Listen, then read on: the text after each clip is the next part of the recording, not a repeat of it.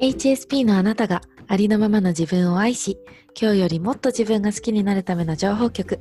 自分ブランディングラジオのお時間です。こんばんは。自分ブランディングラジオパーソナリティのはるかです。ラジオを聴いてくださってありがとうございます。今回は HSS 型 HSP の生まれながらの才能、強みを見つけて伸ばすブレーン塾代表の時田久子さんとのインタビューラジオの1本目をお届けさせていただきます。今回は時田様の活動や HSP の方向けに発信をしていこうと思われた理由についてお話を聞かせていただきました。それではどうぞ。それでは早速インタビューをしていきたいと思います。時田久子様です。よろしくお願いいたします。あ、よろしくお願いします。ありがとうございます。最初に自己紹介をお願いします。はい、と3ヶ月で生きづらい人の才能強みを見つけて伸ばすっていうことをやっています時田久子です。HSS 型 HSP に特化してカウンセリングをしております。えー HSS 型 HSP の人たちすごくブレる理由があってブレるんですけど、ブレなくなる、これ引っ掛けてますが、ブレーン塾というのを開催しています。えー東京在住です、よろしくお願いします。よろしくお願いします。はい。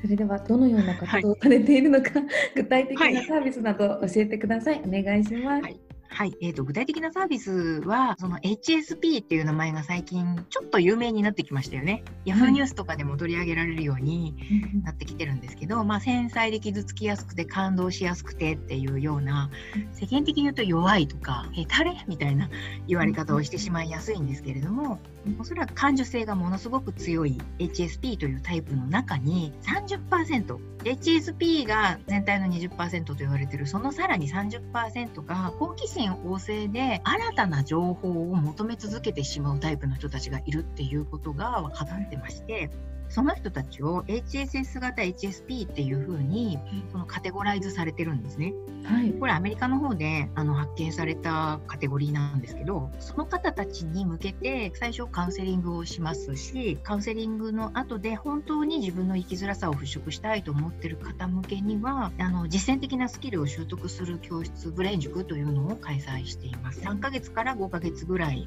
かけて、えっと、生きづらさに何ていうの一緒に立ち向かっていくっていうような、うんまあ、塾ですね。をやってます、えっと、ブログ書いたりホームページ作ったりとかあとメルマガで情報発信してるんですけれども、はい。メルマガの情報発信が多分一番 HSS 型 HSP の方たちの細かい悩みに言及してるのかなっていうふうに思います。と,、えー、と今後やっていこうと思ってることは、まあ、勉強会とか、とあと未来、えー創造会 HSP HSS 型 HSP の人たちが自分の未来どうしたらいいんだろうって思ってる方たちが多いので、うん。と自分の未来の仕事とか生活とかですね含めて方向性としては諦めるしかないんじゃないか我慢するしかないんじゃないかって思ってると思うんですけれどもそういう部分に風穴を開けていけるような会議でいこうと思っていましてはい。と軸としてはセッションと講座を軸にやってます。そうなんですね。ありがとうございます。HSP の方に向けて発信をしていこうと思われた理由は何ですか？それはですね自分がそうだったからなんですよね。あの生きづらさっていうのに直面してしまったのは高校時代でなんかね周りは楽しそうなんですけど自分だけなんかこう焦るんですよすごく。ちゃんとやろうちゃんとやろうとして。そのちゃんとやろうとする表面的な自分とあの友達いるんですよ。いるんですけどなんかさらけ出せなくてかっこつけちゃったっていうかうまく喋れなくなってしまったりとかノリノリなように見せようとしがちだったりとかなんか楽しく過ごしてるよっていう風に見られたかったりとかですね。苦しいことは何もないよっていう風に見られたがる外側の自分と内面はもうみんなと違うっていうことにそのめちゃくちゃ傷ついたりとかですね。すごく観察しちゃうんですね周りを。あの子どうしてあんな風に成績悪いのにあんな風に幸せそうなんだろうみたいなこと考えちゃうわけです、その違いが分からなかったんですよね。ずっとその内面と外面の乖離があるのでその何に辛いって思ってるのかがわからないしその理由が知りたかったっていうのがその高校時代に最初に辛かった理由で全部つまずいちゃうんですよね大学卒業する時もつまずいちゃうしその就職して結婚して子育てでまた大きくつまずいてしまって子育てしながらやっぱり高校時代と同じようにですね他のお母さんなんであんなに楽々です子育てしてんだろうっていう風に見えちゃうんですよね。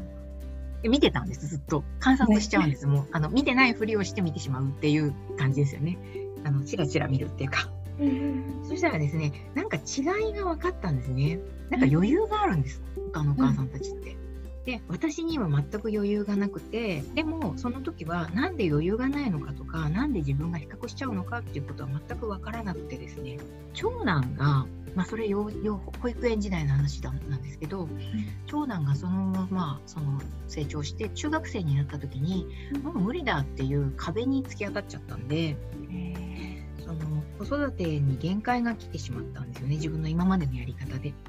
で、えっと、その時に初めてその夫に弱音を吐いて、はい、その子育てを一からやり直そうみたいなもう裸一貫でやり直そうみたいな感じに、うん、そのなったのが一つ大きな転機だったんですよ。この時にですねあの講座子育て講座というか子どもとどうやって接触するのがいいかっていうことを教えてくれる講座に通ってその一から学び直したんですね。はい、でそしたらですね子育てうまくいくようになったんですその後。で子供とのやり取りがスムーズになっていったっていうことがあったので、うん、その何て言うのかな。本当にやり直そうと思った時には、うん、やり直せるんだなっていうことが分かったっていうのがその HSP の方たちに HSP の方たちがやり直そうと思う必要はないと思うんですけど、あのこれまでのやり方がそのもしかしたら思い込みが強いかもしれないっていうことは言えると思うんですね。別の方法でなおかつ HSP に向けた適切な順番があるよっていうことがお知らせできればなっていうのがその私がこの仕事とに取り組んでいる、まあ、大きな理由ですかね。この方法だったらうまくいくっていう方法が分かったので、まあ、自分を通してあとそのこれまでにセッションしてきた方たちを通して、なるほどこういう方法だったらこういうアプローチの仕方だったら、うん、なんだろう気づけるんだなというか別の生き方というか生きる方向性とか希望が見えるんだなっていうことが、まあ、分かったのでそれを発信しつつ実際にその、えっ、ー、となんでしょうね、えーと、セッションしたり伴走したりとかしないとできないようなところはセッションしたり伴走したりっていうような感じでここで対応させてもらうっていうようなことをしてるんですけどあのもう自分がとにかく生きづらかったっていうのがもう根本ですね。ある意味演技をし続けてきたんですね。仮の姿を見せてるわけですよ。仮の姿をこのまま死ぬまで見せ続けていけばいいんだなってある時ふって思っちゃったんですね。そしたらそしたらですねうん、多分それしかないなってその時はちょっとこう選択肢がなかったので、はい、もうこれは諦めるしかないんだろうと一生墓場に持っていくしかないんだろう。本来の私のね激しさとか、うん、その恨みがましさみたいなものとか、はい、あの自分の中にあるぐちゃぐちゃした嫌な感情とかですよね、はい、そういうものをこの人に見せたらとてもじゃないけどその一緒に暮らしてはくれないだろうからそれはもう墓場に持っていこうっていうふうに決めたことが、うん、まあ、思い出されるわけですけどそうじゃない方法もあるよっていうことを、あのー、なんですかねそれをなんていう分かってからは、こうそうじゃない方法あったなっていうことがつかめたわけですよね。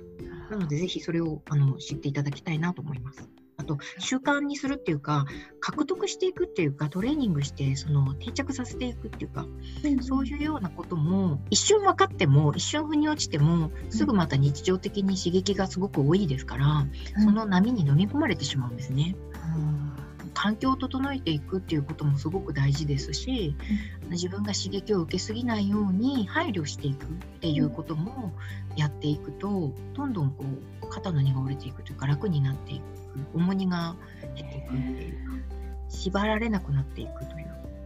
まあ、なぎのような状態が訪れるっていうのが、